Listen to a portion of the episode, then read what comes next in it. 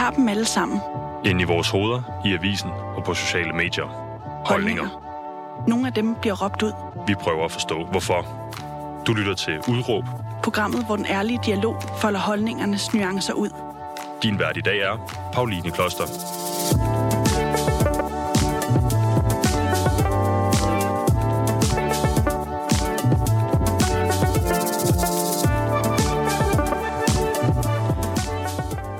Dag og rigtig hjertelig velkommen til Udråb, et program, som i dag kommer til at handle om iværksætteri, passion, vilje og succes.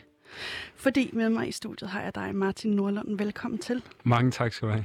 Hvordan har du det med at være her? Jeg er spændt. Jeg har glædet mig til den her samtale. Det har jeg også. Ja. Øhm, det er jo sådan, at øh, du er iværksætter med stort I, kan man vist godt øh, sige. Ikke? Ja. Du er 26 år. Du har startet et mediebyrå, der hedder Manu Medier. Malu Media. Malu, ja, undskyld. Du går ind, øh, du starter virksomheden med en investering på 1000 kroner. Ja, præcis. Og her fem år efter, der har I en B2B-indkomst på 15 millioner. Ja, vi har faktisk vækstet til at have mange selskaber under os, øhm, og vi har en dag en omsætning med alle vores selskaber på omkring en 55 millioner om året. Og det står du ligesom i spidsen for. Det, Det gør er ikke det eneste. Du, har, øh, du, har også, du er også invol- involveret i en række andre, både bestyrelser og virksomheder. Hvordan, øh, hvordan hænger det sammen? Jamen, det startede egentlig med, at jeg øh, som iværksætter jo har, øh, har så meget energi, og man har så meget krudt i røven, så man får alt som, så mange forskellige idéer. Jeg har været del af leasingselskaber og smykkevirksomheder, alt muligt forskelligt. Man kan, man kan næsten ikke lade være. Øh, men jeg fandt også meget hurtigt ud af, at vi som mennesker kun har så meget energi og fokus. Så hvis vi begynder at øh, prøve vores energi og fokus i alle mulige andre projekter end vores primære projekt, så, øh, så vokser det heller ikke og, og øh, vækster heller ikke, som vi gerne vil. Fordi vi kommer til ikke at, at kanalisere alt den primære energi ind i det. Så øh, med tiden så fandt jeg ud af, at jeg hellere ville investere i projekter, som jeg også godt kunne se kunne være kunder i bureauet. Så lige nu så er det vores reklamebureau, som så ejer flere selskaber under sig. Og hvad, hvad består de selskaber i? Altså, hvad laver de under, under øh, øh, selskaber? Jamen, først og fremmest så har vi jo et meget øh, nichebureau. Vi er et øh, bureau, der hedder Melomedia, som specialiserer sig i at lave offentlige kampagner for grønlandske virksomheder. Mm. øhm, som vi nok er en af de eneste i, i verden, der faktisk gør. Øh, I hvert fald med det fokus, vi har, fordi vi er et fuldservicebureau, som så hjælper øh, departementer og offentlige institutioner, UNICEF, Forsvaret og så mange andre offentlige øh, selskaber med ligesom at lave de her public service kampagner. Mm. Derudover så har vi et reklamebureau i Danmark, som ligger inde ved Nørreport. Og så har vi øh, et rekrutteringsbureau, som vi er ved at opstarte, og vi har sådan en online odds-platform, vi har nogle øh, ejendomsselskaber, og øhm, ja, det seneste initiativ, vi er ved at lave, det er at investere i nogle øh, Airbnb-boliger i Spanien. Øhm, så sådan meget forskelligt. Og du er 26. Jeg er 26, ja. Det synes jeg er relevant at, at få på plads, fordi det er, ja. det er ret imponerende. Jeg er sgu ret imponeret. Jeg er, jeg er 28, ikke? Altså, ja, så kan man jo snakke om, øh, hvordan jeg er succesfuld eller ej. Øh, men det vil jeg simpelthen lade være op til dem, der lytter med og vurdere. Øh, vi skal snakke om succes i dag, og det skal vi, fordi at øh, jeg for nylig øh, faktisk var lidt øh, træt af den her mediebranche, og hvor dårligt betalt den var. Jeg fik en idé til en app, og så begyndte jeg bare at læse. Fedt. Læse og læse og læse og læse og læse. Jeg søgte på al, alverdens forskellige unge iværksættere, og der stødte, stødte jeg på dig. Og så tænkte jeg, dig må jeg have i studiet, fordi du har en ret øh, spændende fortælling, og øh, en ret spændende vej til der, hvor du er i dag. Øh, Mm. Fordi den absolut ikke altid har været øh, lige succesfuld, kan man vel godt sige. Ja, altså din opvækst og så videre. Ikke? Ja. Og øh, det vender vi tilbage til lige om lidt. Jeg har, vi snakkede i går om et udråb øh, i dag. Øh, jeg har prøvet at ændre det en lille smule, og så må Ja, vi se, om, spændende. om du synes, øh, at du kan stå på mål for det eller Ja. ej. Ikke? Ja, Nu siger jeg det bare. Øh, jeg siger, stræb efter succes. Ja. Kan, kan du stå inden for den? Ja, det, det kan jeg godt. Men jeg synes også, det, der ligger jo mange niveauer i det, øh, som er rigtig spændende at snakke om. Og hvis vi lige starter med de niveauer, øh, ja. Fordi du ser jo ikke bare succes, øh, som du jo også har, som en økonomisk succes, som er ja. Ja. den måske mest åbenlyse i vores samfund. Ja. Altså hvis man har et stort hus eller en fed bil. Jeg ved for eksempel, at du har en guld Mercedes, købt den under corona, ikke? Ja. Men det er ikke kun det, du mener med succes. Hvad, vil du prøve at sætte nogle ord på, hvad er det, du mener med succes? ja, succes for mig, det er, det er at være lykkelig. Så øhm, jeg har altid været ekstremt bevidst omkring, da jeg startede min første virksomhed som 19-årig, at det, jeg gerne ville nå hen til, det var et lykkeligt liv. Øhm, fordi dengang jeg øh, gik i gymnasiet og, og så videre, så var jeg så nervøs. Altså, jeg var, jeg var klasseingeniørte dreng. Øhm, jeg øh, altså, havde bestemt ikke vilkårene for at få succes, men allermest så, øh, så var jeg bare, altså, jeg følte bare, at jeg var en tilskuer til livet. Mm. Jeg følte ikke, at jeg var glad hver dag, og øh, ja, jeg var nervøs. Jeg, jeg, jeg følte slet ikke socialt eller noget som helst, at jeg, jeg udlevede noget som helst potentiale, som jeg havde. Øhm, og var du, var du klar over det potentiale allerede der? Nej, men jeg vidste, at, øh, at man kunne opnå mere i livet, og det startede egentlig ved, at jeg begyndte at høre sådan nogle øh, motivational speeches på YouTube. Ja. Øhm, meget egentlig tilfældigt, fordi jeg gik egentlig rigtig meget op i træning. Jeg trænede hver dag dengang. Øhm, og det var ligesom mit sådan, space, hvor jeg ligesom følte, at jeg, øhm, jeg kunne udrette noget for mig selv. Det var egentlig det, som jeg var allerbedst til, det var træning. Øh, dengang var drømmen også at være jægersoldat. Mm. Øhm, så jeg begyndte at høre de her motivational speeches, som egentlig var fokuseret på træning, men de snakkede så meget omkring øh, værdier og, og visioner osv. for hele ens liv. Hvordan var ordlyden, kan du huske det? Øh, Ja, jeg kan, jeg kan ikke lige huske det helt præcis, Nej. men det, det var sådan nogle talere som Les Brown, Greg Plitt, Tony Robbins, øh, Eric Thomas, øh, The Rock, Dwayne Johnson der. Så hvis man gerne vil være millionær, så kan man lige hoppe ind der og kigge, kigge på YouTube. Jamen det er faktisk, øh, ja det er næsten ikke, øh, altså det var faktisk meget seriøst i, i den forstand, at at øh, jeg begyndte bare ligesom at udvide mit mindset til, at de her, den her motivation, som jeg, som jeg øh, ligesom brugte til at, at, at træne med osv., den kunne faktisk godt anvendes i hele mit liv. Mm. Øhm, og det var faktisk der, de første tanker blomstrede omkring, at måske er der mere for mig end den klassiske tilværelse? Fordi jeg kommer fra en helt almindelig middelklassefamilie. Og må jeg ikke lige gemme den historie til lidt senere? Jo, fordi gerne. først øh, kunne jeg godt tænke mig, at vi lige snakkede om, fordi der, som jeg har, øh, nu har jeg forinterviewet dig, jeg har set en del interviews med dig, mm. og øh, som jeg forstår det, så deler du ligesom øh, succes op i tre dele. Der er en mental del, der er en øh, fysisk del, og så er der en økonomisk del. Ja. Ja. Er det ikke meget rigtigt jo, forstået? det er korrekt. Ja. Du siger, at den mentale del er den vigtigste. Ja. Hvad mener du med det? Øhm, jeg, jeg plejer egentlig at starte med den, med den fysiske del, fordi jeg føler også, at den fysiske del øh, har en, en stor påvirkning på den mentale del. Men i sidste ende er de tre ligesom pillers, så synes jeg klart, at det er den mentale del, som jeg har allermest fokus på. Altså det mentale helbred er alt for mig. Øhm, at have økonomisk succes, men ikke at være glad hver dag, det vil være en kæmpe fiasko for mig. Øhm, og det ser jeg bestemt ikke som et succesfuldt liv. Jeg synes, at øh, vi for ofte, når det kommer til virksomhedsdrift og bare succes generelt, måler rigtig meget i økonomi. Det er også nemt at måle økonomi, selvfølgelig er det det, mm. det er tal. Øhm, men for mig i sidste ende, så, så er den største gave, som jeg har givet mig selv, det er den personlige udvikling. Og det stadie, som jeg er kommet til i mit liv, hvor jeg, altså jeg stort set ikke har nogen dårlige dage. Jeg har meget, meget få negative tanker, og jeg lever egentlig et, et meget mentalt stabilt liv, hvor jeg er den person, som jeg altid har drømt om at være, som jeg snakker omkring at gå fra virkelig at være nervøs og generet, og, mm. og både introvert og indadvendt, til så ligesom at kunne, øh, ja, nu spiller jeg teater og holder foredrag og workshops. Og, og står her? Ja, og står her i, i studiet, ja, mm. præcis. Og du siger, at øh, den fysiske del ligesom er en gateway ind til det mentale. Hvad mener ja. du med det? Øhm, jeg tror, vi mange folk, der har prøvet at træne før, ligesom mærker den der ros og tilfredsstillelse, når man har trænet. Øhm, og for mig så, har, så er det ens fysiske helbred, det er ens tempel, ens krop, altså det, man prøver ind i sig selv, øh, når man spiser og når man drikker, drikker osv. Øh, det har bare en stor indflydelse på, hvordan man også har det. Mm. Øh, når man har det godt, og man er, drikker godt med vand, og jeg har også rutiner for, hvor meget vand jeg drikker, øh, så får man det også bare bedre mentalt når man har løbet en, en tur osv., man bliver stolt af sig selv. Mm. Og når man starter dagen godt ud, hvis man tager armbåndinger om morgenen, eller hvad, hvad end det kunne være, så, så har man bare et bedre udgangspunkt for, for en bedre tilværelse. Det er ikke for at sige, at, at det bare automatisk giver øh, et godt mentalt helbred, men altså, det, der, der er bare rigtig mange ting, også øh, fysiologisk. Du bliver bare påvirket mm. øh, med endorfiner og alt muligt andet, som helt naturligt påvirker dit humør. Det er på en eller anden måde en god, god grobund for ja. øh, det mentale. Et godt fundament, ja. Ja, fundament, det var et bedre mm. ord. Øhm, der er mange ting, jeg bliver nysgerrig på, og der er mange ting, jeg håber, vi kan nå det hele, fordi jeg har skrevet et mega langt manuskript. Jeg plejer ikke at skrive så lange manuskripter.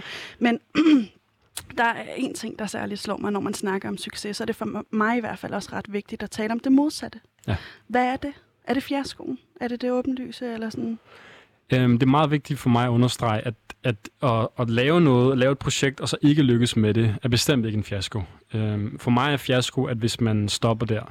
Øhm, en del af at være iværksætter, det er at begå fejltagelser. Jeg har intet imod at begå fejltagelser. Jeg har begået så mange fejltagelser.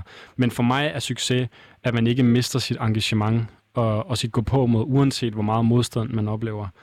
Øhm, men for mig så er den ultimative fiasko helt klart at være kommet hen til et sted i dit liv, hvor du på papiret har succes, men du har det af helvede til.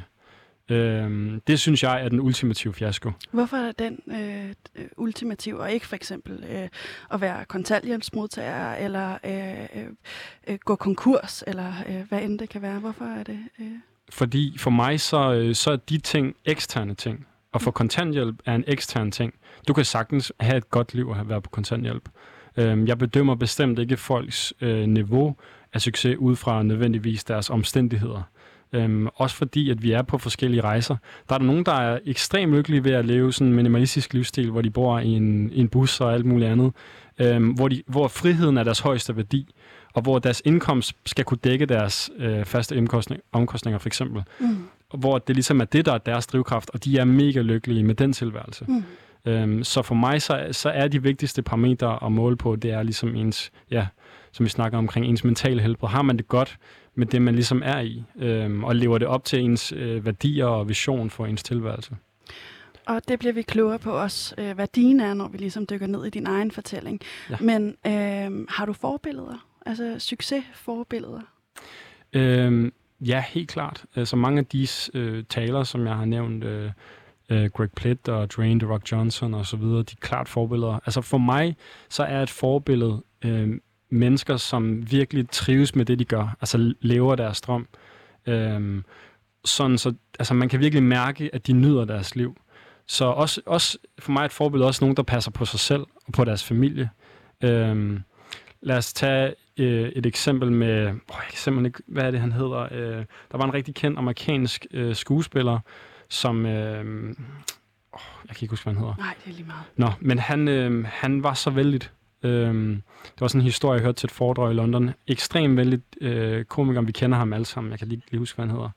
Øh, som har vundet den ene, øh, den ene Oscar efter den anden, og øh, har simpelthen gjort det så godt, og lavet nogle kæmpe box office øh, film, men ender med at begå selvmord som jeg tror, han er 55-57 år. Mm. Øh, fordi at han så skrev, skrev et afskedsbrev, at han bare var så ulykkelig.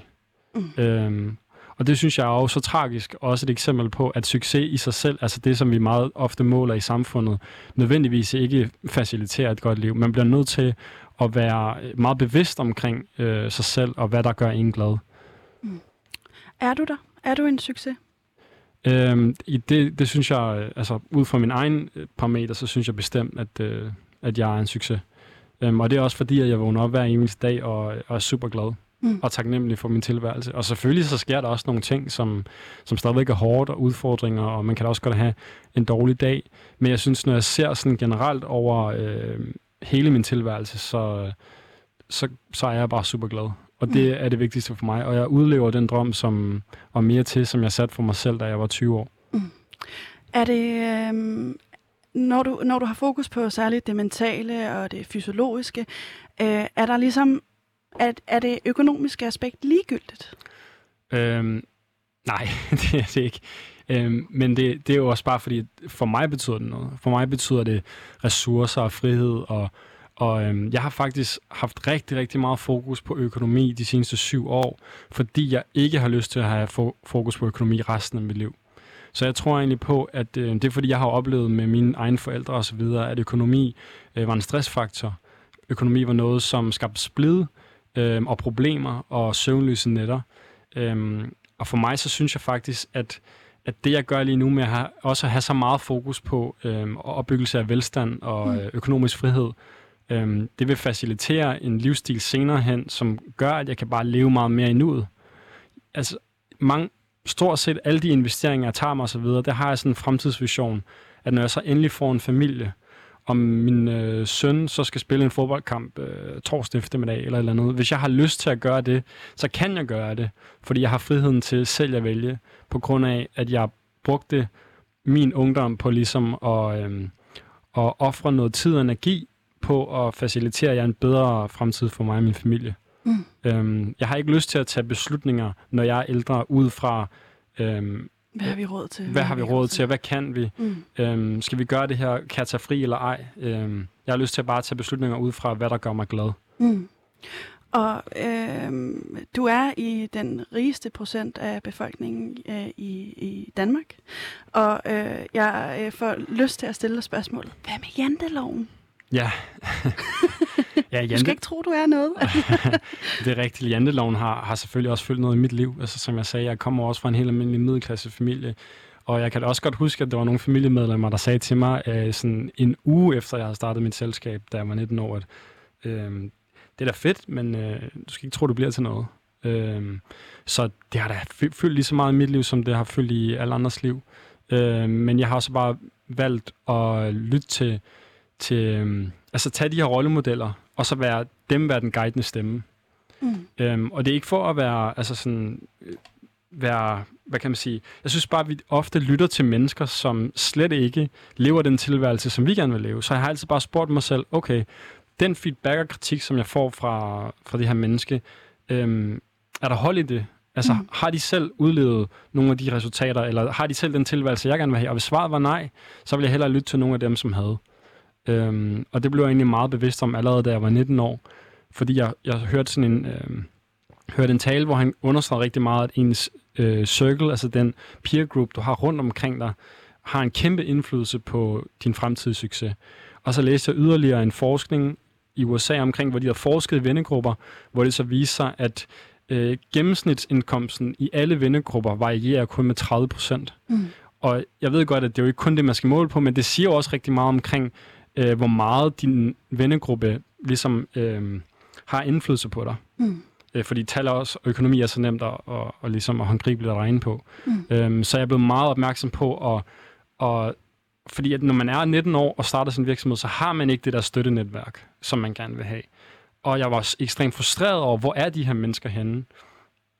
Men dengang blev jeg så mere bevidst omkring, okay, så må jeg være det menneske for mig selv. Øhm, og så må jeg finde de mennesker online på YouTube og via podcast og så videre. Så hver gang jeg har brug for at lytte til nogen, så lyttede jeg her til podcast og, og YouTube-interviews og så videre. Mm.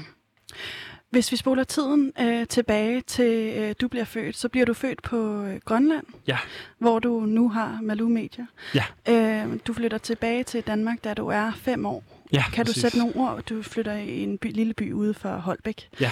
Øh, kan du sætte nogle ord på, øh, hvad er det for en opvækst, du har der? Ja, øh, jeg, jeg blev født i Grønland, sammen med, hvor min mor og far stadigvæk er sammen. Og så flytter vi så til en by, der hedder Udby, som øh, ligger en 20-25 minutter fra Holbæk. Og jeg plejer altid at sige Holbæk, for der er ikke særlig mange, der ved, hvad Udby er. Nej. Det er sådan et sted, hvor man kører øh, til brusen på hvor sin, sin, hvad kan man sige, græslåmaskine og sådan noget. Ja, på Maxi skulle jeg til at sige. ja, min bror havde også en på Maxi, ah, så det var sådan en tilværelse. Øhm, og der er vi så indtil jeg er omkring 12-13 år, og mine forældre bliver skilt, da jeg er 8, og jeg ender med at så bo med min mor i en, en 4 år eller sådan noget. Øhm, men har egentlig en helt almindelig tilværelse så mange andre, øh, og er egentlig også øh, forholdsvis øh, populær i skolen øh, og trives rigtig fint. Øh, der sker så et, et kæmpe skift, når jeg så kommer fra, øh, fra Udby og flytter ind til København, hvor min far bor ude i Ørestaden. Øhm, og jeg starter så på en skole, som hedder Dyvikeskolen, som ligger i Urbanplanen, øhm, som, hvor jeg bare kommer ind og... Øh... Et sted, som faktisk, øh, mener jeg nok, er på øh, ghetto-listen. Ja, altså det, er også, det er også rigtigt. Øh, altså, jeg blev øh, næsten semi-overfaldet første dag, jeg startede i 7. klasse. Øh, men altså, så, så jeg... Og der skete bare så mange ting, som gjorde, der knækkede mig rigtig meget. Hvad, øh, hvad skete der? Øhm, jeg, Hvis jeg må spørge. Ja, selvfølgelig. Jeg, jeg passede bare igen. Øhm, jeg blev mobbet rigtig meget. Øhm, og øhm, meget, altså største del af mit selvværd og min selvtillid forsvandt i de to år, jeg gik øh, på skolen. Øhm, og det, det startede ligesom den, øh, den nedadgående spiral, som meget af min ungdom også har været. øh, hvor at jeg fik opbygget ekstremt meget smerte. Altså fordi at lige pludselig så, jeg, jeg kan jo godt huske, hvordan det var at være populær, og så lige pludselig at fuldstændig at, at få byttet rundt på det, mm. og så lige pludselig føle sig en tilskuer til alt socialt. Mm. Øhm, øh, og føle sig holdt udenfor, og øhm, ikke have en stor omgangskreds længere, og, og blive ligesom kaldt mange ting hver eneste dag, som egentlig... Hvad blev du kaldt? Øhm, jamen, det, var, det var egentlig fordi, jeg, jeg kan huske, at tilbage i den første folkeskole, jeg gik, der, øhm, der havde jeg mange venner og mange veninder, og altså, jeg havde altid en ny kæreste, kan jeg huske. Det, det var meget sjovt. Ladies øh, man. ja. Men da jeg så kom derhen, så, så havde jeg kun stort set to-tre venner eller sådan noget. Og de drillede mig rigtig meget med, at jeg ikke var populær, og de drillede mig rigtig meget med, at øh, jeg ikke har nogen veninder og sådan noget. Øhm, så jeg begyndte bare at føle mig helt forkert. Mm. Øhm, jeg begyndte bare at tænke alle mulige ting om mig selv, som jo ikke passede, men jo var noget, jeg fik kontinuerligt at vide hver evig eneste dag. Øh, hvad, hvad kunne sådan en sandhed være, der, der klingede ind i dig? Nå, men, jamen, altså, der er ikke nogen, der kunne lide mig, øh, og der er ikke øh, var nogen, som, øh, ja, synes jeg, øh, eller der er ikke nogen, der vil være kæreste med mig, eller et eller andet. Altså, det, det nødbrød bare rigtig, rigtig meget af min, den selvsikkerhed, jeg egentlig havde fra, fra min tidligere skole. Nu kan man sige, at jeg er på en eller anden måde den øh, øh, øh, modsatte fløj. Jeg er aldrig blevet mobbet. Jeg havde til gengæld øh, meget, øh, et meget ustabilt hjem. Øhm, og det har påvirket øh, mine valg i livet. Hmm. Hvordan var dit hjem på det her tidspunkt, når der var så meget ustabilitet i din øh, skole og øh, i, dit, i dig selv? Jamen, altså, jeg, min, min forældre blev selvfølgelig skilt, øh, og min mor, hun arbejdede rigtig meget, kan jeg huske. Hun var læge og havde overvagter og, og så videre. Øh, så jeg kan huske, at jeg brugte meget tid for mig selv. Øh, og så da jeg så kom ind i, til, til København, så øh, jeg føler egentlig, at jeg havde et ret godt hjem, et ret stabilt hjem sammen med min far og hans kone, øh, og var rigtig glad for, for den tilværelse egentlig der, og følte meget tryghed. Øhm, men det er jo bare svært at gøre op for, synes jeg, øh, når, man, øh, når man føler sig så udenfor. Mm. Men øh, jeg fik så muligheden for at tage på efterskole i 9. klasse, hvilket var en, øh, altså, øh, noget af det bedste, der er sket for mig. Hvor kom øh, du hen? Vejle Idræts Efterskole. Nå, jeg gik på Ore Idræts Efterskole. Nå, okay, ja. ja. det er ikke så langt væk. Nej, eller er det ikke det i virkeligheden? Ore på Fyn, Vejle? Jeg ved det ikke. øh, ja, geografi har aldrig været min stærke side. Det er sammen, men, ja. men vil du ikke lige... Øh, du kommer nemlig på den her efterskole, og du er ekstrem introvert på det her ja. tidspunkt. Ja. Øh, vil du ikke lige prøve at fortælle, hvordan opleves det? Jamen, altså, jeg, jeg var typen, som kun snakkede sammen med dem, som jeg stolede på, øh, og havde tillid til. Altså, mine aller tætteste venner, sådan, når vi var alene inde på værelset. Mm. Jeg kan også huske, der var en pige, der sagde til mig, jeg glemmer det aldrig, sådan, hun sagde til mig, Martin, jeg har ikke hørt dig sige noget i et halvt år. Kan du overhovedet snakke? Øh, så det siger meget omkring, hvor jeg var, mm. øh, hvor jeg var henne i min udvikling. Men der skete noget helt unikt på den øh, efterskole, som har formet mig resten af min tilværelse, det var, at jeg fik øjnene op for personlig udvikling. Jeg fik øjnene op for, hvad det kan gøre at komme ud af sin komfortzone. Og det var faktisk, inden jeg overhovedet sådan virkelig var dykket ind i øh, de her motivational speeches, kun en lille bitte smule. Mm. Øhm, jeg var rigtig glad for en pige, som gik på den efterskole, og øhm, hun passer meget på mig og så videre, og jeg vil gerne invitere hende til gala, og så sagde hun til mig, øh, Martin, du må kun invitere mig til gala, hvis du spørger mig foran hele skolen jeg tror, vi var 150 elever eller så videre. Så næste gang, der var det her forum, hvor vi alle sammen samles i sådan noget, der ligner en biografsal, så havde jeg sagt til, til lærerne, at når I er færdige med at snakke, så skal I sige, at Martin gerne vil sige noget. Og det skal jo huskes, at jeg næsten ikke engang sagde noget, bare der var to-tre andre mennesker, jeg ikke normalt snakkede med. Hvordan havde du det, der skulle, da de øh, sagde, Martin, nu er det din tur til at sige noget? Ja, alle troede, at jeg skulle droppe ud af skolen, men øh, ej, jeg var jo så nervøs. Altså, jeg, jeg kan huske, jeg var ved at ryste, jeg troede, jeg skulle dø, eller sådan Var noget. det med sved og, ja, og altså, jeg, hele jeg, jeg havde også gemt en rose sådan inde i inderjakken. cheesy. Ja, totalt cheesy. Men jeg, jeg går hen til hende, og hun synes, det er monster akavet, men jeg spørger hende, og hun siger ja. Øhm, og, og da jeg ligesom går derfra, så finder jeg også ud af, at det var jo ikke noget, man døde af jo, at stille sig op foran så mange mennesker. Og jeg føler egentlig en form for lettelse, men også en øget selvtillid. Mm. Øhm, og det var egentlig starten på en masse underlige udfordringer, jeg gav mig selv. Hvad kunne øhm, det være for nogle udfordringer? Jamen, jeg er meget kendt for, øh, at da alle andre var på Roskilde Festival, da jeg først var startet i gymnasiet, så øh, pakkede jeg en rygsæk øh, på sådan 25-30 kilo med telt og alle mulige ting i, og så gik jeg fra Ørestaden til Aalborg. Øh, der er næsten 400 km.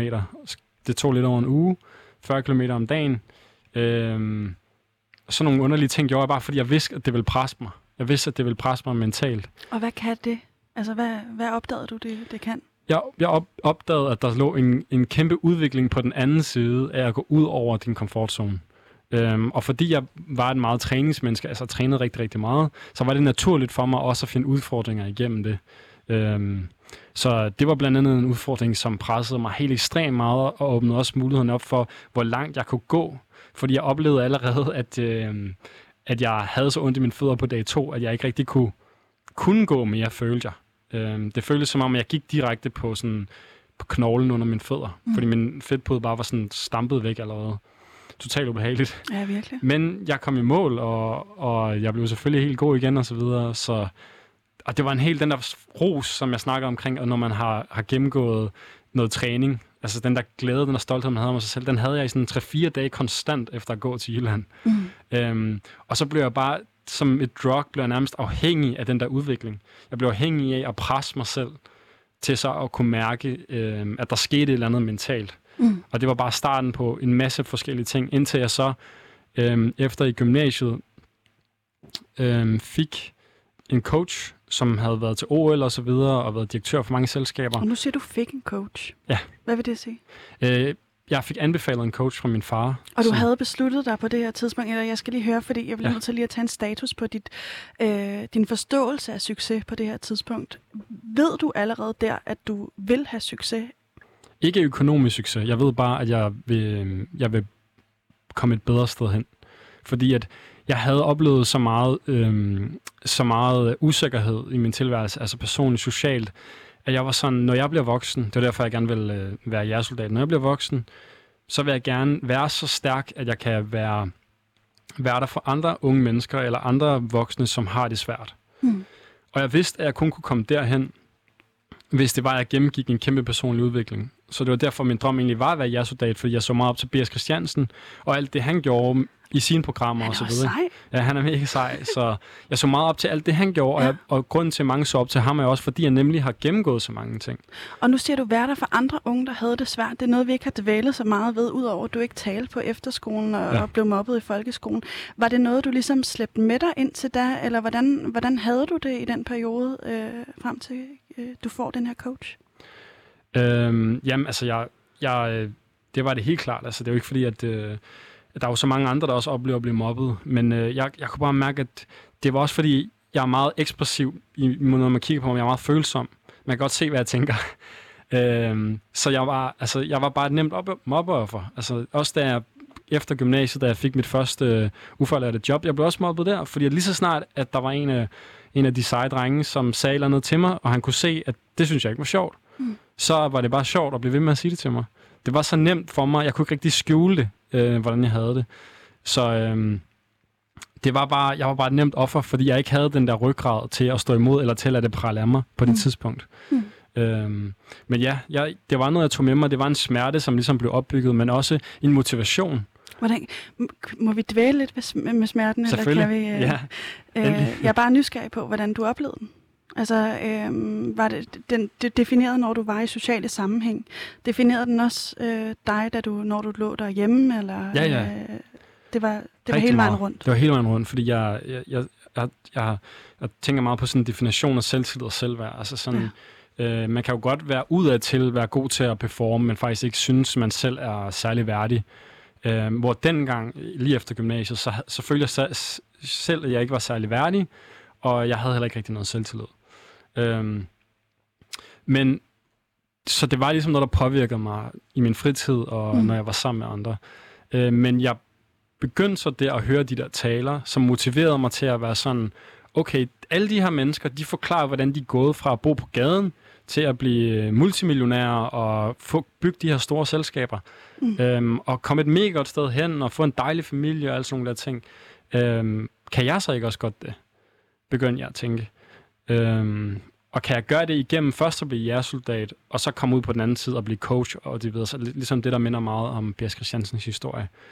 Um, så det begyndte egentlig at være den vej, jeg begyndte at træne mig selv til. Jeg hørte de her motivational speeches måske 4-5 timer om dagen. Gjorde du det? Ja, ja. Det var ligesom sådan en helt øh, trance, som jeg var. Jeg kørte bare... Øh, jeg blev postbud lige efter gymnasiet. Øh, ufaglært postbud tilbage i Grønland. Jeg, tog, jeg valgte at tage sabbatår i Grønland, for jeg tænkte, nu skal jeg bare isolere mig selv, træne to gange om dagen, være postbud, og så skal jeg i Livgarden om et år. Øh, det var ligesom min plan. Så hørte jeg bare de der, når jeg gik rundt og afleverede post, ude i kulden der, så hørte jeg bare de der motivational speeches. Øhm, og hvad så? Jeg blev bare, jeg, jeg begyndte at opbygge mit selvværd, kunne jeg mærke. Jeg begyndte at tro på mig selv. Jeg begyndte at få sådan en virkelig stærk, øhm, stærk energi ind i mig, at jeg faktisk godt kunne blive til noget. Mit, min selvtillid fulgte ikke med, men mit selvværd blev virkelig opbygget. Jeg kæmper med den anden vej rundt. Ja, og det, det, det tror jeg, der er mange, der ligesom kan, kan, kan genkende os. Mm. Men det var, det, var, det var ligesom det for mig, at jeg blev stadigvæk mobbet og så videre, men jeg begyndte at føle, at jeg, at jeg havde ret til mere. Altså, jeg kunne mere. Mm. Øhm, hvad så, tænkte du, du kunne? En gang til. Hvad tænkte du, du kunne? Eller hvad, hvad, hvad, ved, vidste du allerede der, hvad du gerne ville? Nå, men jeg troede, jeg skulle være jægersoldat der. Ja. Så det var meget det, som det gik hen imod. Også fordi at være jægersoldat er jo noget af det hårdeste, man også kan blive. Så jeg tænkte, jeg skal virkelig bare sådan sørge for, at jeg er et godt sted, når jeg først starter i Livgarden om et år. Øh, men det, der så var med det, da jeg var postbud der, det var, at jeg fik en coach, som min far anbefalede mig. Den er OL-coach. Ja, præcis. Som hedder Michael, som, øh, som, som lavede nogle øvelser med mig, som var helt essentielle og som skabte fundamentet for den øgede bevidsthed, som jeg har i dag. Han begynder at spørge mig sådan nogle simple ting som, øh, Martin, når du går på arbejde, og bare i din hverdag generelt, hvad tager så din energi, og hvad giver dig energi? Mm. Så skulle jeg bare lave sådan en energiregnskab, hvor jeg så skulle skrive, hver gang der kom en situation, der tog min telefon op, så var jeg sådan, okay, det her, når ham der, han siger det der til mig, det tager min energi. Mm. Okay, det her, når jeg været ude og løbe en tur, og jeg føler mig stolt, det giver mig energi. Så begyndte jeg at finde ud af, sådan, bare begynde at blive bevidst omkring, okay, hvilke situationer øh, opløfter mig, og hvilke trækker mig ned. Og så begyndte jeg at opsøge flere af de situationer, der opløftede mig, og ligesom begyndte at fravælge mere af dem, som tog min energi. Var det svært? Øh, det var svært, ja, helt sikkert, men det begyndte ligesom, det er fordi, det som jeg tror rigtig meget på, det er, at mange af os stopper om morgenen, øh, uden sådan et 100% klart formål. Jeg, jeg plejer at sige, at vi lever lidt i en wishy-washy world. Vi ved ikke, du ved, jo, selvfølgelig skal vi på arbejde og sådan nogle der ting, ikke? Øh, og så skal vi måske være sammen med nogle venner efter og sådan nogle ting. Øh, men vi har ikke et 100% klart formål omkring, hvad skal vi opnå i den her uge, hvad skal vi opnå i den her måned, hvad skal vi opnå øh, I det her år. I det her år, ja. Øh, så jeg begyndte faktisk, fordi jeg, jeg hørte en anden direktør over fra USA snakke om morning rituals. Øhm, så jeg begyndte hver morgen at blive meget mere bevidst omkring, hvad mit fokus skulle være. Så jeg lavede sådan et dokument, hvor jeg skrev ned, øh, hvad er mine værdier, altså hvad tror jeg på, hvor vil jeg gerne hen, hvorfor træner jeg så meget, og hvad skal jeg have fokus på i forhold til min kost, og alt sådan. Jeg kunne bare mærke, at mit fokus bare blev så meget skarpere af, at jeg hver morgen 5-10 minutter læste det her dokument igennem for mig selv, og mindede mig selv omkring, hvad er formålet med det, jeg gør i dag. Øhm, og så spurgte jeg, fordi det gjorde også, at jeg så hver eneste dag spurgte mig selv om, det du har gjort i dag, har det fået dig et skridt tættere på, der hvor du gerne vil være? Spurgte du om, om morgenen eller om aftenen om det? Om aftenen, ja. ja. Så der var både et morgenritual og et aftenritual? På ja, men altså jeg reflekterede hele tiden over det. Altså det var sådan en konstant refleksion. Ja. Altså jeg, til de mennesker, der har kendt mig den gang, jeg var total... Øh, manisk. Altså, ja. jeg vil så gerne opnå succes. Ja. Uh, hvis der er nogen, der har hørt den motivational speech, der hedder uh, When you want it as bad as you want to breathe. Altså sådan, jeg var i det sted. Jeg, det eneste, der kunne sammenlignes med, hvor meget jeg gerne ville have succes, det var, uh, du ved, træk vejret. Altså, det var bare et must for mig. Um, så jeg havde et, et, et schema, der hed fra klokken 6 om morgenen til klokken 21 om aftenen. Det var fuldstændig skemalagt. Og så havde jeg en times fritid fra klokken 21 til 22, og så skulle jeg i seng. Alt var bare sådan, og sådan var det i flere år. Det lyder jo ikke særlig afslappende. Nej, det var det heller ikke. Eller sådan, du ved, øh, jeg tænker, det, noget af det, jeg også har fået ud af at se en masse interviews med dig og tale med dig, det er også, at du er meget bevidst om, om nuet. Ja. Hvordan, hvordan hænger det, de to ting sammen? Øhm, det var egentlig fordi, at jeg, jeg engang ikke var bevidst om noget. Øhm, jeg, har, jeg har også mange tatoveringer, jeg har også en tatovering, der, der, der faktisk definerer det. Øhm, det var fordi, at jeg var så meget ude i fremtiden hele tiden. Jeg var så visionær omkring, hvor jeg gerne vil hen. Jeg var sådan, jeg skal opnå de her ting. Alle de her målsætninger, det var det, jeg fokuserede på hver dag. Mm. At jeg, jeg følte egentlig, at jeg slet ikke nød rejsen. Og så begyndte jeg at læse nogle biografier med andre iværksættere, der sagde, at rejsen er noget af det fedeste. At det faktisk ikke er at komme hen til målet, det er rejsen derhen til. Så begynder jeg at være sådan, er der noget om snakken? Bør jeg nyde mere alle de ting, som jeg går igennem nu? Fordi det gør jeg nok kun én gang, alt det her. Mm. Øh, og nu siger du andre iværksættere. Den, den skal vi lige have på plads. Hvornår begynder du at sætte dig for, okay, jeg, øh, jeg kaster mig ud som iværksætter, fordi sidste var, øh, jeg ja. hørte bare, at du var postbud. Ja, det skete faktisk allerede øh, sådan to måneder efter, jeg var startet som postbud. Og det var fordi, at øh, jeg var bare så udviklingstræng. Altså, jeg, jeg øh, hørte alle de der motivational speeches, mm. og hvis nogle af jer andre sidder derude og også har været postbud, det er virkelig monotont. Øh, du sorterer post hver dag, og så går du ud med posten. Mm. Der er ikke så meget udvikling i det, og der er ikke så meget variation, og de to ting er to menneskelige behov, som jeg er ekstremt drevet af. Det skal være, der skal være varierende, en varierende hverdag, og jeg skal hele tiden udvikle mig. Så jeg, jeg var så samtidig så motiveret, så jeg var i biografen oppe i Grønland, og så så jeg de her lokale reklamer før øh, filmen, og så var jeg sådan, jeg har gået på øh, Ørsted Gymnasium og haft mediefaglig. Jeg har siddet og lavet øh, animationer siden jeg var 14 år, og det har bare været sådan en hobbyting. Øh, og øh, jeg har faktisk også, hvis nogen af jer sidder derude og har lavet sådan, spillet Call of Duty og alt sådan noget, så har jeg været sådan nogen, der lavede montager, og jeg har lavet mulige ting til Face Clan og sådan noget. Øhm, alt det lavede jeg, dengang jeg var 13, 14, 15 år. Bare for sjov. Mm. Øhm, og jeg blev faktisk også YouTube-partner og tjente lidt penge på det og sådan noget. Men jeg vidste slet ikke, at jeg havde opbygget brand. Det var bare sådan, det var hygge. Øhm, men jeg havde ligesom den baggrund. Så da jeg sad og så de der reklamer og de der lokale animationer, så tænkte jeg, det kan jeg sagtens gøre bedre, det der. Mm. Så måske kunne jeg have en eller anden form for hobbyvirksomhed, en enkeltmandsvirksomhed, hvor jeg kunne lave nogle videoer i fritiden. Øhm, så, så jeg startede et, et, en enkeltmandsvirksomhed op, øhm, og øh, kunne bare mærke med det samme, at al den energi, jeg havde til at blive jægersoldat, den kanaliserede jeg bare ind i den der øh, virksomhed. Det var bare sådan helt naturligt for mig. Lige så snart jeg fik det CVR, mm. så kunne jeg bare ikke lade være. Så jeg var egentlig fuldtid fra dag et, selvom jeg ikke havde nogen kunder. Så, øh, Hvad lavede du så? Jeg øh, startede med at lave videoproduktion og animationer, men jeg havde ikke råd til et kamera. Altså, jeg havde ingen penge dengang. Som jeg sagde, jeg, jeg havde 1000 kroner at investere i selskabet, og det brugte jeg på sådan en Wix hjemmeside, sådan, du ved, sådan en blog hjemmeside, mm. øhm, og købe et domæne og sådan nogle ting, men jeg havde ingen, ingen penge. Så den første måned, husker jeg egentlig, gik med øhm, og bare sådan opbygge hjemmesider og alle sådan nogle der ting, prøve at se, om der er nogle kunder, jeg kunne komme ud og snakke med.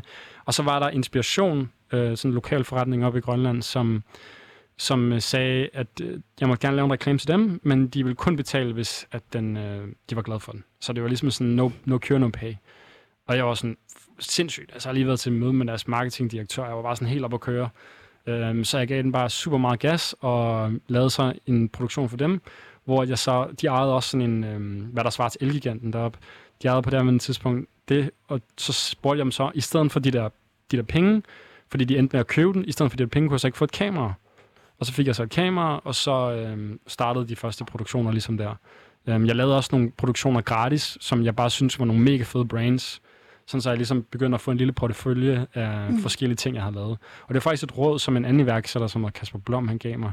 Han sagde til mig, Martin, lav nogle gratis opgaver i starten, som gør, at du har noget at referere til. Mm. Fordi referencer er virkelig noget af det, der skaber tillid over for nye kunder, som ikke kender dig. Men hvis de kender nogle af dem, som du har lavet noget for, og de har givet nogle udtalelser osv., så, så skaber det bare øh, langt større mulighed for ligesom at, at lukke det næste salg. Og du arbejder jo øh, utvivlsomt enormt meget i den her opstartsfase særligt, ikke? men den fortsætter faktisk i, i, i nogle år. Ikke? Altså, ja. gør, du, gør du det stadig i samme niveau? Eller? Nej, øh, jeg har også haft sindssygt meget fokus på øh, at arbejde smartere, ikke hårdere. Så jeg arbejder selvfølgelig hver dag, øh, også nogle gange sent. Mit, seneste, mit sidste møde i går, det var klokken 9. Øh, men, men jeg har også meget mere fokus på at slappe af og holde weekend og holde ferie. Jeg har, jeg har holdt tre ugers ferie i år. Det var her til sommer. Det var første gang, jeg har gjort det i syv år. Mm. Øhm, og sådan nogle ting kan jeg bare mærke, det begynder bare at betyde mere for mig. Øhm, også bare fordi man, man, man begynder også bare at blive et menneske, når man har gennemgået så meget udvikling, der i den tid, du så ligger, de der 8 timer, der skaber du bare så meget mere værdi, end du før gjorde på de der 16 timer, du lagde om dagen. Øhm, men i starten af min iværksætterrejse, så holdt jeg ikke en eneste fridag i 3,5-4 år. Ikke en eneste. Hvordan havde du det? Øh, jeg var bare så drevet. Altså, det var, jeg, jeg kunne bare ikke lade være. Øhm, øh, hvad hedder det? Juleaften, øh, nytårsaften, øh, nytårsdag, øh, fødselsdag, selvom jeg havde influenza, så arbejdede jeg stadigvæk, så var det bare en dårlig arbejdsdag med 8 timer i stedet for. Altså sådan, jeg var så, jeg var så fuldstændig drevet. Jeg skulle bare fremad. Min, min, det der, jeg også snakker meget om, det er mit why. Mit why var så stærkt. Min grund til, hvorfor jeg vil have succes, den var bare så stærk. Hvorfor vil du gerne have succes? F- fordi jeg først gerne vil udvikle mig selv, sådan så jeg kunne være noget for andre. Mm. Og, øh, og så også fordi, at der var også en i øh, gymnasiet, der sagde til mig, øh, da vi var på vores studentervogn, så sagde hun til mig, øh, og jeg var sådan der, jeg var jo sådan totalt nervøs, og øh, jeg havde det i forvejen ikke særlig godt. Og så spurgte hun bare sådan nysgerrigt, sådan, har du egentlig nogle venner? Altså sådan, øh, altså, ja, altså sådan, er der overhovedet nogen, der sådan virkelig kan lide dig? Wow. Ja, sådan på vores studentertur, og, og det, det knuste mig bare helt vildt meget. Ja, det kan jeg da godt forstå. Og, det, og jeg kan bare huske sådan, at oven i det der med ligesom at være noget for andre, så skulle jeg også bare vise omverdenen, at jeg bestemt også godt kunne være noget for mig selv. Mm. Øhm, og blive til noget. Så al, al den der kombination af det der hul, jeg var nede i øh, efter gymnasiet og så videre, det har virkelig bare gjort, at øh, jeg bare var så motiveret. Mm. Så jeg er meget taknemmelig for min rejse. Altså, jeg vil ikke have gjort noget om. Jeg er meget taknemmelig for de ting, som folk har sagt til mig, og de ting, jeg har været igennem, fordi det har skabt den brændende motivation, som jeg har haft de seneste syv år. Der er jo, øh, du er jo på Grønland på det her tidspunkt, og din omgangskreds og dine nære relationer, de er i Danmark. Ja. Øhm, og det har ført en øh, ensomhed med sig. Ja, helt vildt. Hvordan, øh, hvordan taklede du det? Jamen, altså jeg, øh, af en eller anden grund, så det hænger nok også sammen med, at ungdomskulturen inden for iværksætteri i Grønland er ikke særlig stor. Man er typisk lidt ældre, før man bliver iværksætter i Grønland. Så der, der har slet ikke været den trend på samme måde, som vi har i Danmark. Så det med at være 19-20 år og starte et nyt selskab og, og så videre, have fuld gang i den, der var der bare ikke rigtig et community omkring. Så, øhm, og det var dem, jeg ligesom følte, at jeg havde størst... Øhm, øh, som jeg havde størst ligesom mest til fælles med på Mm. det tidspunkt. Og min, min bedste ven var også i Danmark og så videre. Så jeg endte egentlig med bare sådan at fokusere på arbejde i den tid, jeg var i Grønland. Øhm, så jeg var jo social, altså jeg var ude, jeg var øh, kørende konsulent, kan man sige. Jeg var ude og holde en masse møder og så videre, men hver aften, det brugte jeg egentlig bare sammen med mig selv. Øhm, og, og det var også fordi, jeg som sagt ikke havde det der støttenetværk omkring mig, som jeg følte, jeg havde brug for. Mm. Så i stedet for, så valgte jeg at være min egen bedste ven i den tid. Og det var egentlig, stod næsten på i fire år, hvor at øh, størstedelen af alle aftener i løbet af et år, det blev brugt på mig selv, og, sådan, og, og sørge for, at jeg følte mig motiveret og klar til næste dag. Øh, jeg kan genkende nogle af de ting, du siger. Blandt andet øh, dit øh, drive. Jeg har også sådan en øh, tændknap, og jeg, så kan jeg slet ikke stoppe igen. Øh, mine omgivelser synes, det er øh, ekstremt belastende. Øh, og jeg har mistet relationer øh, på det. Hvordan, øh, hvordan har, har du kunne være i stand til at, at bevare øh, relationer fra back in the days? Øh, når du udvikler dig så meget, ikke? Ja, altså jeg har jo ikke så mange relationer tilbage fra, tilbage fra den gang. Altså nu er mit netværk består rigtig meget af mennesker, som jeg har mødt nu på min vej og de seneste to år. Øhm, men jeg tror også meget på, at jeg, min udviklingsrejse var også så sindssyg. Altså jeg kunne ikke kende mig selv fra måned til måned. Mm. Så meget arbejdede jeg med min egen bevidsthed og med mine egne værdier og med mine egne målsætninger, og jeg lærte så meget nyt som iværksætter hele tiden. Ændrede dine værdier så? Øhm, jeg, jeg har faktisk lige genlæst dem inden interviewet her, og de, øh, de er egentlig meget stadig de samme. Må jeg høre dem? Så jeg mener, det er altså en stor del af min, en stor del af mine primære værdier, det er at være en giver, Mm. og give noget til andre, øh, være taknemmelig, øh, frihed øh, og udvikling. Mm. Sådan de fire primære, som jeg holder rigtig meget fast. Også i variation, som jeg også har snakket om før. Mm. Altså sådan, de fem, de betyder ekstremt meget for mig. Mm. Og det er egentlig også det, jeg synes, der definerer min hverdag i dag. Men det er også det, jeg har skrevet ned, da jeg var 20. Så det er meget sjovt at lige at se, at det... Ja, det er så sjovt. Jeg skriver også altid noget ned.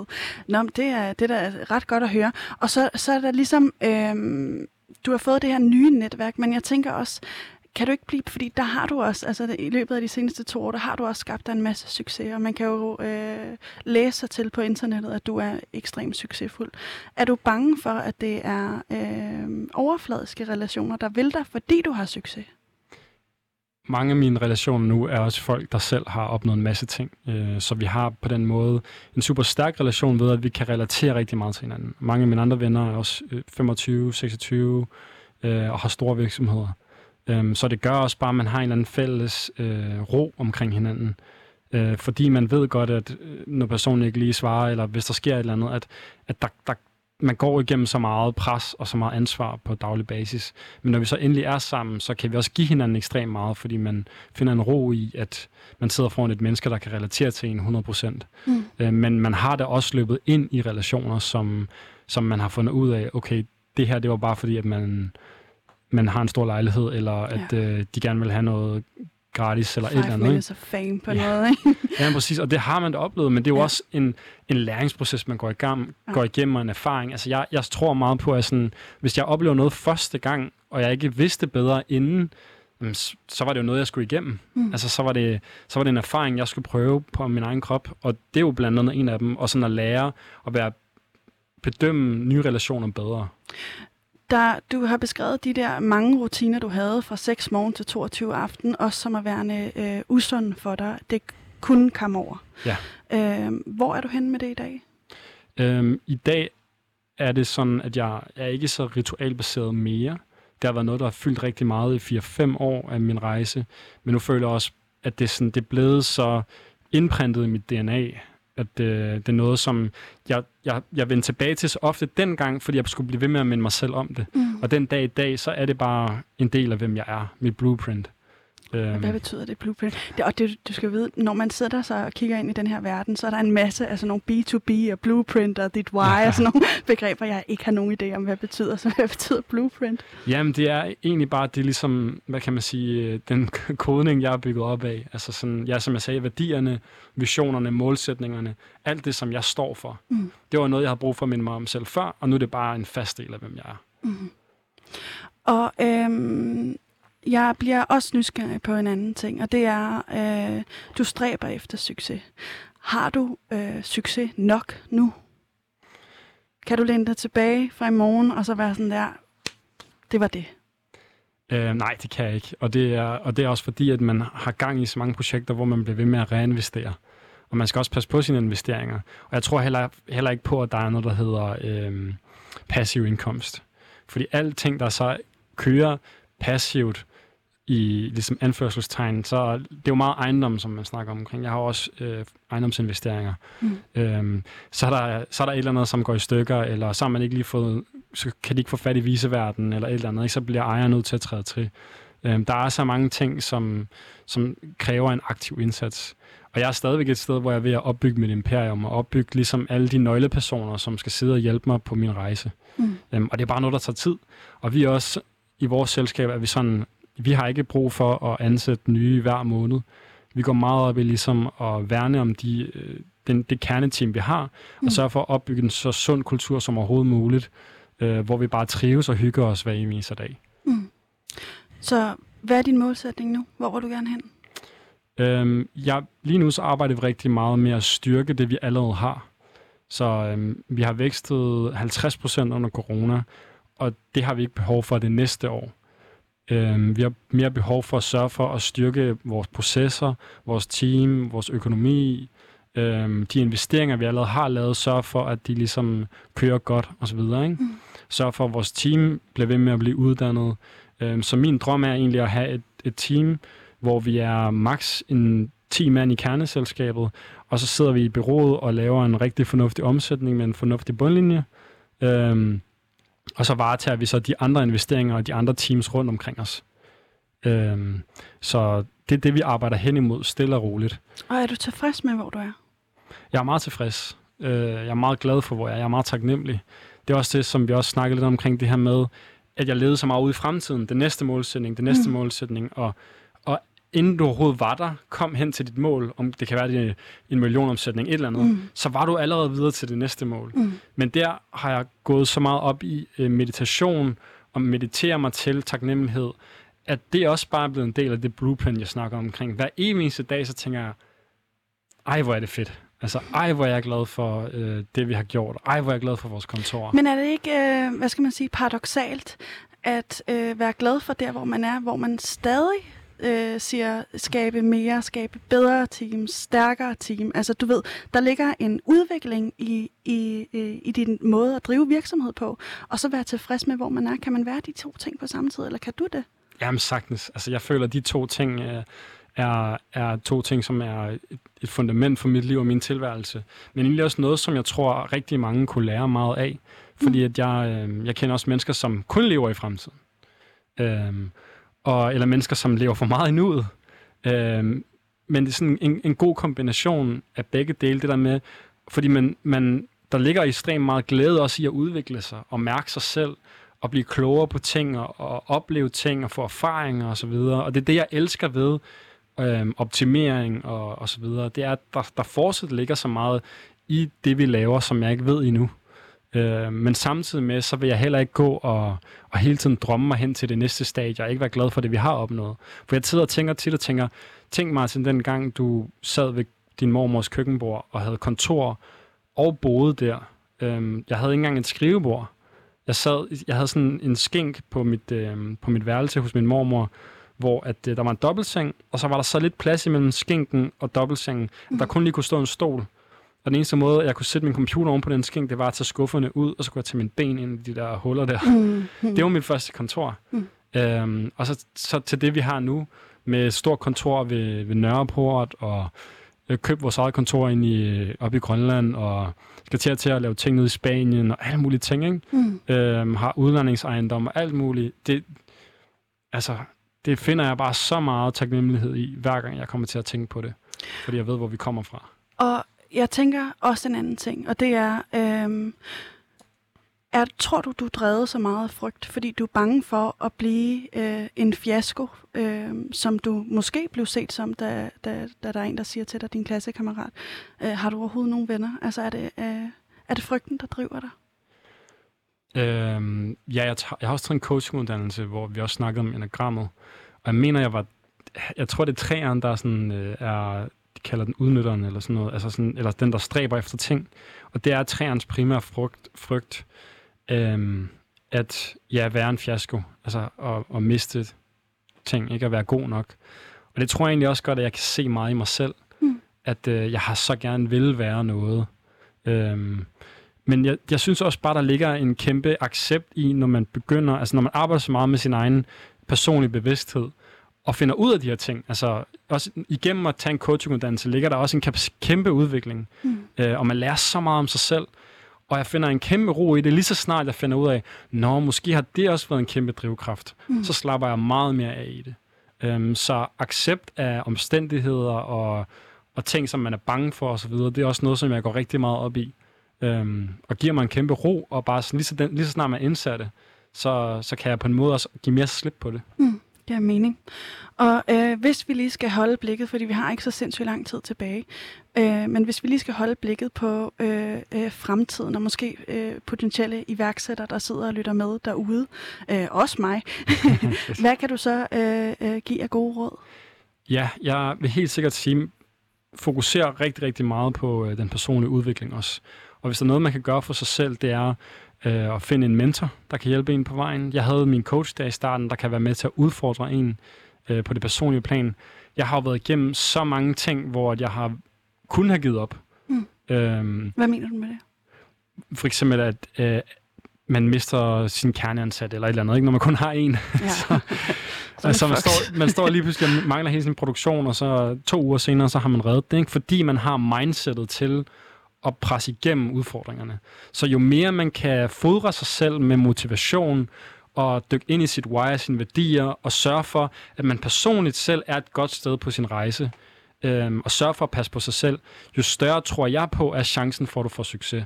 For jeg tror på, det der er den helt store forskel på en iværksætter og folk, der godt kunne tænke sig at lave en idé, men ikke få eksekveret på den, det er mindsetet.